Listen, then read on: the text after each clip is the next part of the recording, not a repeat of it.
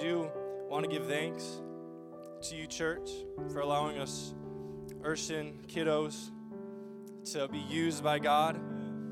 It's such an honor and a privilege to be used by the Almighty God. And we're so thankful. So thank you, church. Thank you, Pastor Powell, for allowing me to step behind your pulpit. You have a beautiful church. Not just the building, not just the decorations, but the people are beautiful. People are beautiful. And so I want to thank my, my hosts, the Melendres. Thank you so much for housing us. Your hospitality was beyond what we could think. They had a little tree basket for us when we walked in, and they're just so kind. We got to stay up and talk to them. Probably too long, but God is good, and we love fellowship. I do want to thank Brooklyn for thinking of me uh, to preach at her church, and so I'm very honored. I do want to greet the online folks. Uh, we're so glad that you're joining us, and I pray the Lord can minister to you. God's Spirit can minister to you in your home and He can affect you and He can change your life. We do wish you were here, though. Praise God. There's something powerful happen here. Now, before I move on too quickly, I, I promise I'll try not to preach long, but I kind of got to uh, break the ice a little bit. And so I got to let you interact with each other a little bit. Is that okay? And so at Urshan College, we have these things called 8 a.m. classes. They are devastating. And so one of my professors, he loves to do a little two-minute icebreaker here and there, especially in, when I was a freshman, class full of 18-year-olds. And so what he would do to kind of wake us up is he would go and he would say, all right, before we start class, I want you to turn to your neighbor and I want you to give them your best insult. And a class full of 18 year olds, we would just, you know, have fun with that, you know. But obviously, our professor would turn that around and and uh, he would say, "All right, now you got to go compliment, you know, your neighbor, make sure you're well with them." But I kind of want to flip that on you today, and uh, I'm not, I'm not going to make you insult each other. I'm from Minnesota. I'm too nice for that. And so, this is what I'm going to ask you to do, just for a couple minutes. I want you to give God your best insult.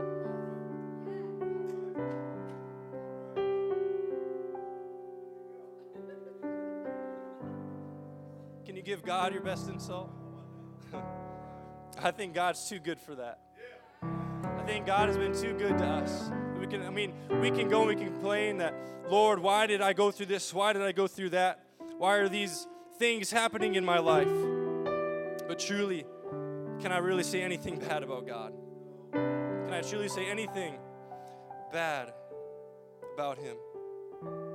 Even the prophet Jeremiah, he was persecuted, he was mocked, he was ridiculed, he was a laughing stock. And he got to the point where he said, God, I will not make mention of you and speak more of your name. He was done. He was ready just to give up. He was done. But then he said, His word was in my heart. Like a burning fire shut up in my bones. I was weary. I was weary of holding it back, but I could not. Praise God. So, this is the icebreaker. I want you to turn your neighbor and I want you to testify, whether it be something good God did for you this past month, this past year, this past week. Somebody's got something. God is so good. Why don't you do that for just a minute?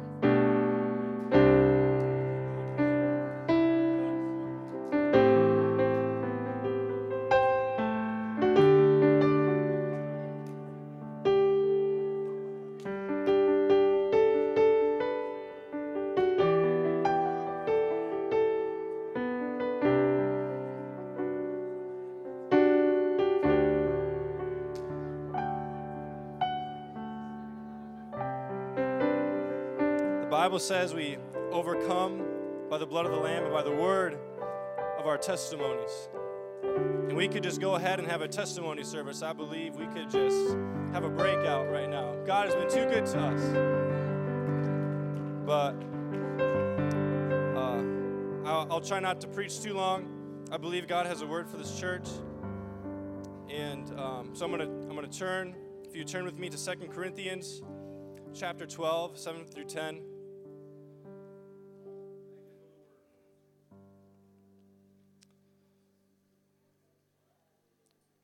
You got it with me, say amen. Come on, somebody. You got to flip a little bit faster. We got to do some sword drills this morning. All right.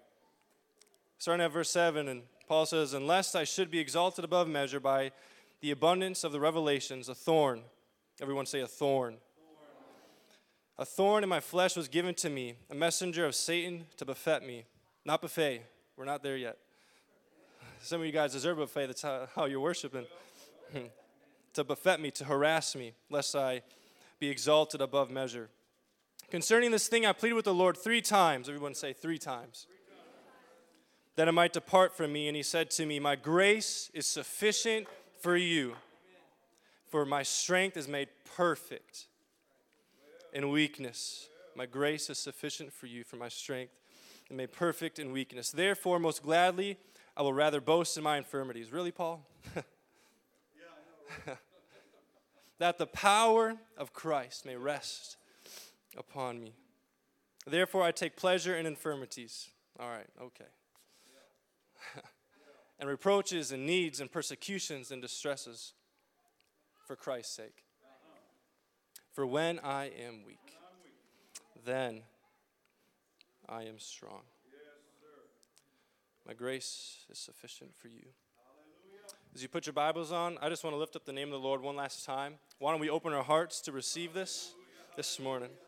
Lord Jesus, Heavenly Father, mighty God, it is such a privilege and an honor to know who you are, and I love you, God. I pray, O oh Lord Jesus, God, that my hearts would be open to receive your word today, that your grace would be sufficient in this place, that your kingdom would come here, because where you reign, there is liberty, there is freedom, there is healing, there's deliverance. And so we lift you up this morning, Jesus. Hallelujah. Why don't you clap your hands one more time and you may be seated.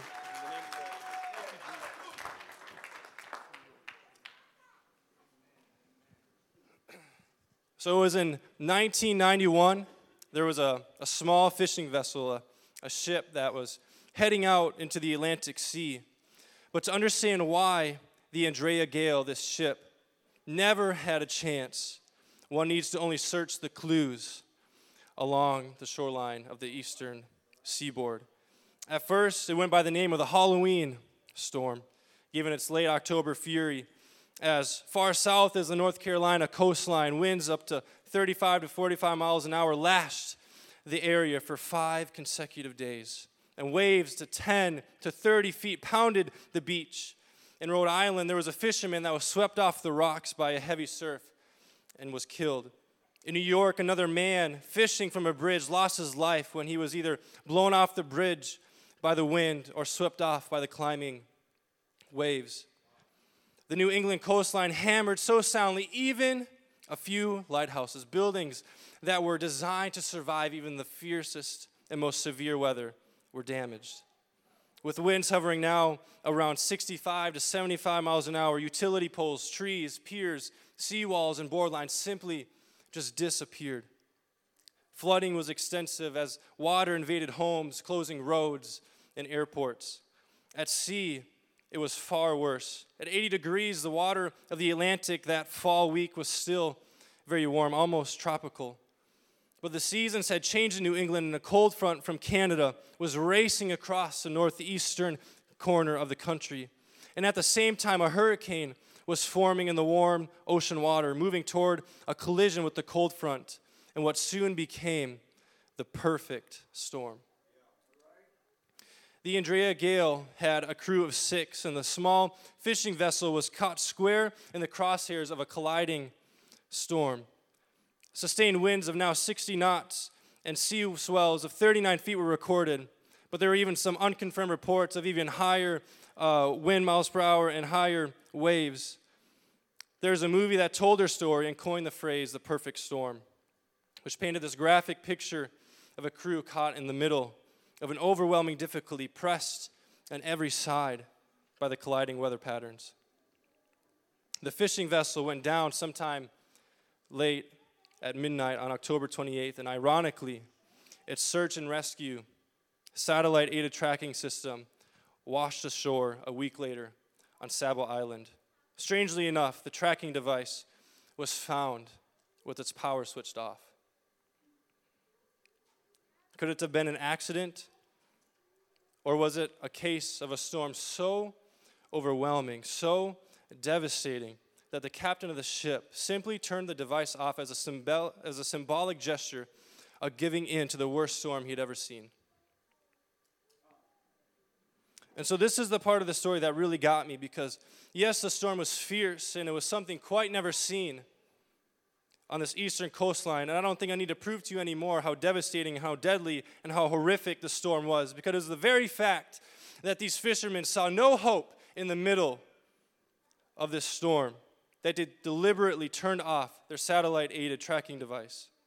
What was to help bring, or what was to bring help in a time of need? whether day or night, whether rain or shine, whether peaceful or chaotic. This is what would bring help and guidance to safety whenever they were in distress, whenever they were caught in a season or a storm of difficulty. And it may just be you're going through such a season as this perfect storm. It may just be the waves and the winds are only getting that much more devastating to the point where it seems like there's no hope left. So you turn off whatever communication you have to help you survive the storm because it becomes pointless. You turn off your prayers because it's just too hopeless. You turn off your communication with God. You turn off trusting and depending in Him. For you've prayed time and time again, but it still doesn't seem like the answer is coming. You begin to disregard what the Bible has to say as your answer to your distress call, all because the storm is just too perfect.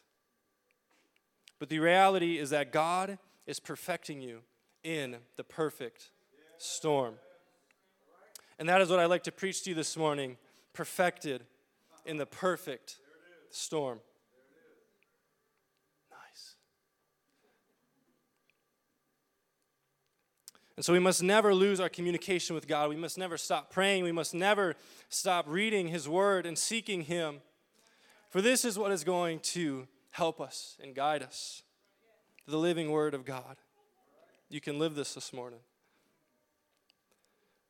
And guide us through our seasons in our life. In Ecclesiastes 3, King Solomon tells us to everything there is a season, a time for every purpose under heaven. And he begins to list off all these different kinds of seasons in life a time to be born, a time to die, a time to break down, and a time to build up, a time to weep, and a time to laugh, to lose, and to keep a time of peace and war. And Solomon goes on and on, but I just need you to understand this morning that though these, that there are many seasons and there can be many difficult times, there's never, ever a time to give up. There's never, ever a time to give in to the storm. There's never, ever a time to stop praying and to stop reading and to stop seeking the face of God. There's never a time to give in because there's always a purpose in your perfect storm. It may just be an understatement to say storms are prevalent in her life because sometimes it feels like they just never stop. Because you're either in a storm, just heading out of a storm, or you're just about to experience one. This is because life is just full of troubles. Jesus tells us in John 16 33 that in the world you will have tribulation. That's a fact. It's just the way it is. I wouldn't be preaching to you if I didn't tell you so. But he says, Be of good cheer, for I've overcome the world. You are most likely in one of these positions, currently in a storm, just heading out of one, or just about to experience one. A storm that seeks to knock you over mentally, emotionally, physically, or spiritually. But God is saying here this morning, My grace is sufficient for you. God's grace is sufficient in your mental breakdowns, in your depressing times. God's grace is sufficient when you're feeling weak in your emotions or just feeling weak physically. God's grace is sufficient in your exhaustion, and God's grace is sufficient in your time of spiritual need. Just come to Jesus. For in your weakness, his strength is made perfect. And so I don't know about you, but I want to stay in communication with the one who overcame the world, the one who overcame sin and death. And I want to be in constant communication with Jehovah Ezra, my helper, the one who gives me his strength when I am weak. Paul will later say in Philippians, a much quoted and famed scripture I can do all things through Christ who strengthens me. You probably don't even have to read the Bible and memorize that verse.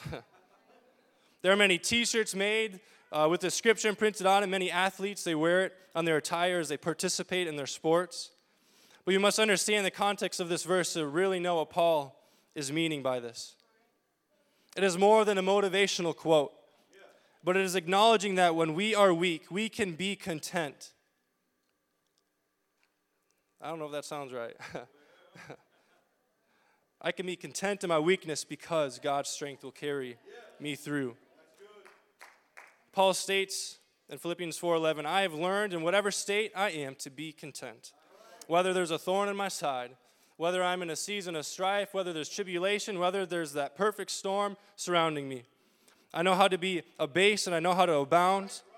Whether and in all things I have learned both to be full and to be hungry, both to abound and to suffer need. I can do all things through Christ, through strengthens me. It is God's strength that will carry you through. And I can be content in the storm. I can be content in my situation because God will see me through. I know you have pleaded with God more than three times, Paul, to remove this thorn from your side, but just hold on. His grace is sufficient for you. I know you've pleaded with God time and time again to deliver you from that situation, but continue to seek the Lord, for His grace is sufficient for you. I know the finances aren't looking that great. Come on, Urshan kids. Woo. But let me tell you, His grace is more than enough for your need. For it is in weakness, in our frail, and our hopeless situations, it is in the middle of this perfect storm that God's strength is made perfect in us. Hebrews 4:16 tells us, "Therefore come timidly." Come on, somebody preach with me. Come hesitantly, come nervously to the throne room of grace. No, he says, "Come boldly." Come boldly unto the throne room of grace that we may obtain mercy and find grace to help, to help in a time of need. God's grace is freely given, and no matter where we are in life, we can approach the throne of God with boldness. That we may find grace to help in time of need. And it's so interesting about this verse, because in the Greek, the word to help is actually a nautical term. It is a, a naval, seafaring term, a boating term, if you will. And has connections to what is called frapping the vessel. And so to frap a ship is to pass four or five turns of a large laid rope round the hull or the frame of the boat to support to support it in its greatest storms. And they begin to take these large cables and wrap them round and around that the, so that the ship will stay together as the waves beat against the side of the ship. And the hope is that these cable laid ropes will hold the ship together long enough just to get through the storm in one piece. And this is exactly what God's grace is. The grace of God is, yes, His favor in our lives, that we may be justified from sin, for it is by grace we have been saved through faith and nothing of ourselves. It is the gift of God. But, great, but grace, God's unmerited favor, covers much more than our failures and our faults and our sins. For it is when we get tossed to and fro in the middle of our perfect storms that God's grace will surround you and keep you and protect you. And God will continue to hold you through that storm. You might, it might just be you have to just get through it, but God's grace will surround you and He'll get you through in one piece. For we have this treasure in earthly vessels, that the excellence of the power may be of God and not of us. We are hard pressed on every side, yet not crushed. We are perplexed, but not in despair, persecuted, but not forsaken, struck down, but not destroyed. The grace of God will hold you through. It might get a little shaky here and there. The pressure of the perfect storm, maybe collapsing all around you. But God's grace will hold you together and lead you through. David tells us in Psalms 37 25 that he's never seen the righteous forsaken. Never seen the righteous forsaken. Therefore, we can come boldly to the throne of grace. And this is exactly what Paul is doing in our opening text this morning. Three times he sought the Lord that this thorn would be removed from his side. Three times he sought the Lord that he would be removed from this perfect storm that he is in. And each time Paul entered into the throne room of grace, and although Paul did not receive the initial answer he had hoped for, he left with the help of God's grace holding him together. Jesus tells us in Matthew 6 8 that the Father knows what we need even before we even ask. God knows what we need. God knows what we need. but we might not always know what we need.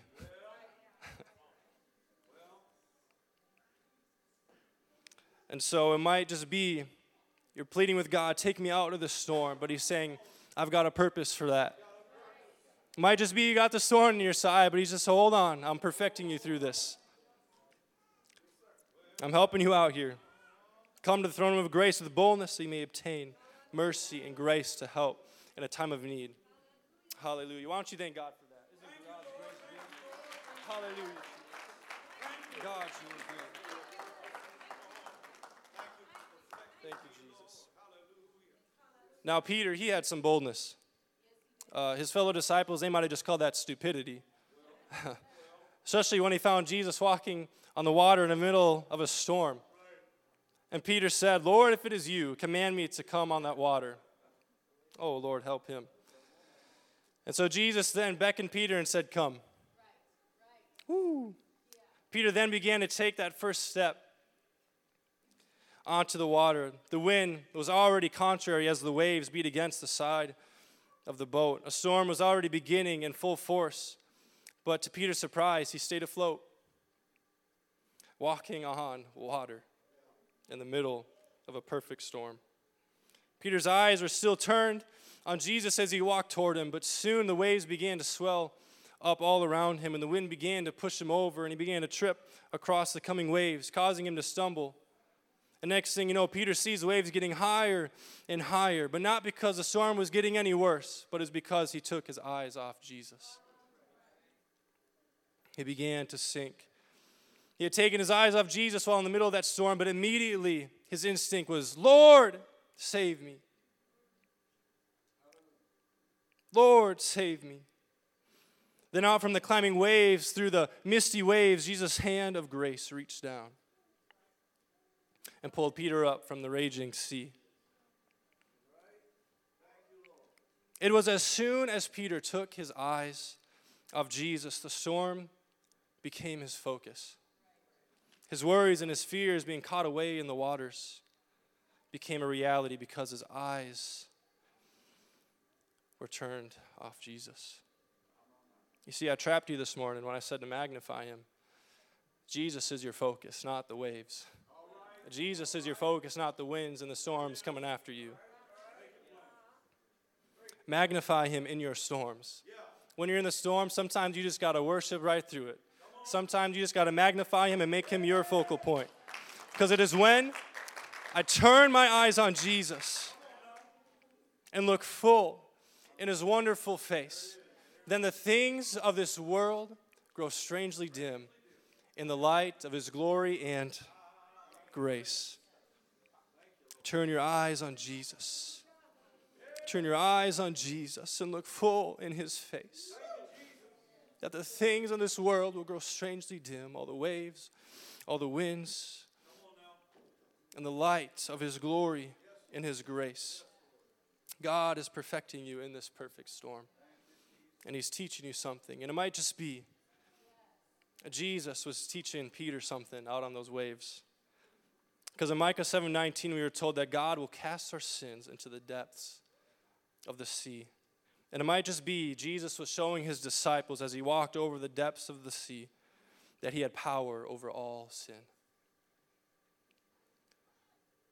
And not only that, Jesus had to bring Peter into the storm to show him that he had the same power to tread over the same depths of sin and to walk over the water.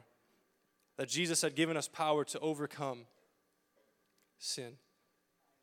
He had given us power over our failures, over our mistakes.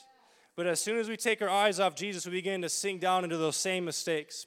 Pastor was talking this morning that sometimes we hang on to those things too much because we get distracted and we can begin to let the voice of the enemy begin to flood our minds. And really, we're just getting flooded back into the same sin as we sink down.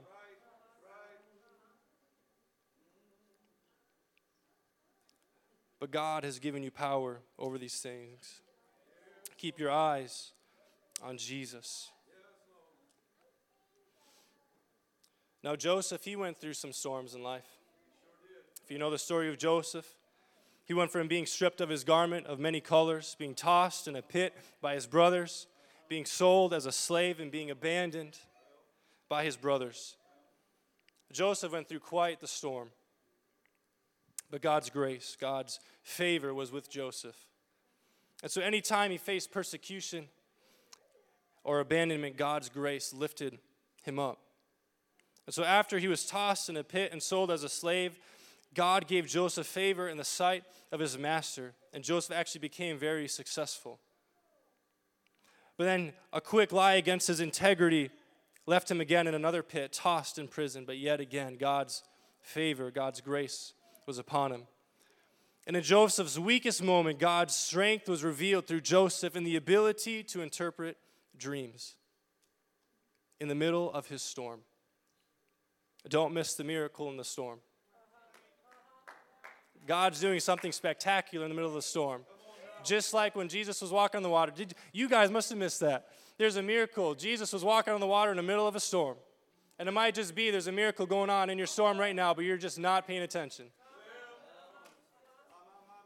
And so God gave Joseph the ability to interpret dreams, which soon brought him into a place of royalty in the kingdom of Egypt. God was perfecting Joseph in his perfect storm, preparing him for this very moment. Everything Joseph endured was for a purpose. Everything he endured was for a purpose. And now, in his place of authority, Joseph was not only in a position to save his family, but through him, the land of Egypt was also saved from an intense famine. And not only that, but surrounding nations all came to Egypt to be spared from the famine. God is perfecting you in the perfect storm. And it may just be that God is using this perfect storm for you to help somebody else. In Genesis 50 20, Joseph spoke to his storm and said, But as for you, you meant evil against me. But God meant it for good. But we, we miss this sometimes. In order to bring it about as it is this day, to save many people alive. Hmm. In order to save many people alive, it may just be that God is positioning you to be a witness to somebody in your life. It may just be that in this perfect storm you are going through is going to be a testimony that brings somebody to Christ. Brings somebody to the gospel. And it might just be that God is positioning you to do something greater than you ever expected.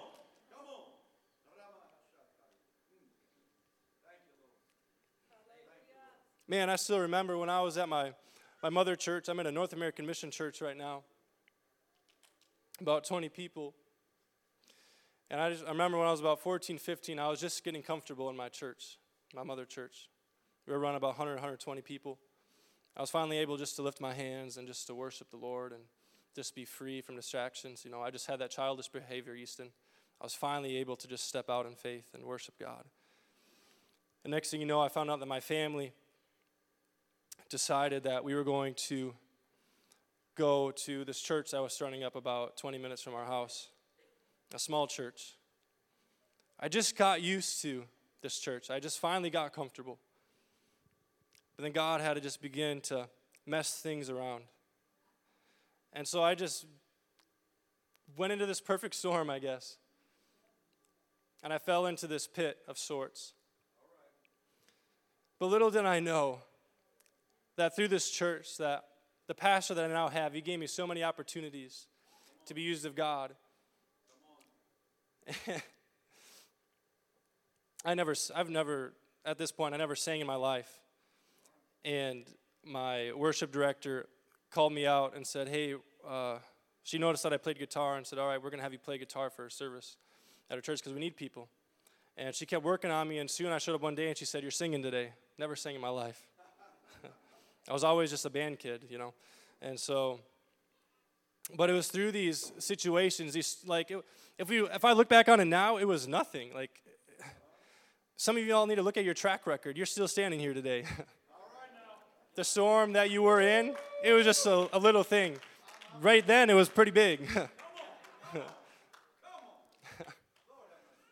that was just a little storm in my life, but it perfected me and it got me ready and it prepared me for all the things that I'm doing now. I never expected myself to ever stand behind a pulpit like this. I never had a parent that preached.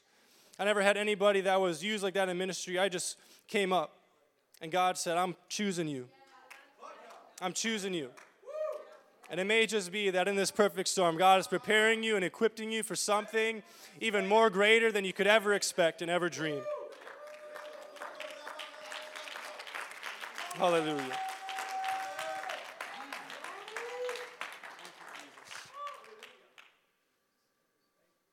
See, all these storms that Joseph was facing, they were perfecting him all along.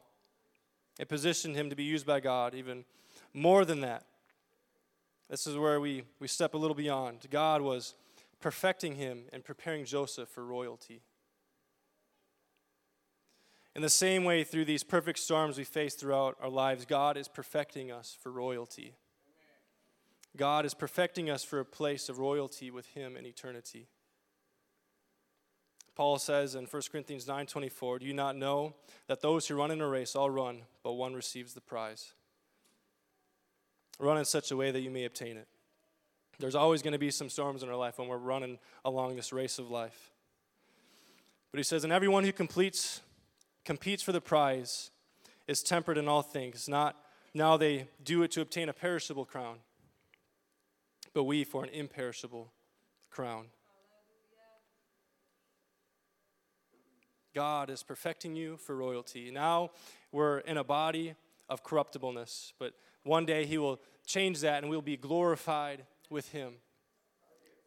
And He will crown you in victory because you have now made it through the course of life.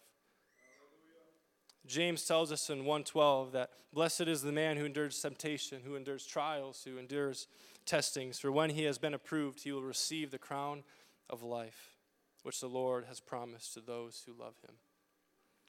God is perfecting you, He's preparing you for something much greater, something beyond. We're not citizens of this world, but citizens of heaven. And God is just preparing a place for you.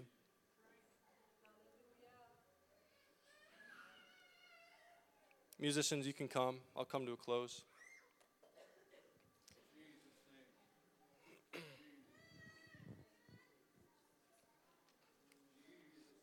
And so, I guess we're in the afternoon now.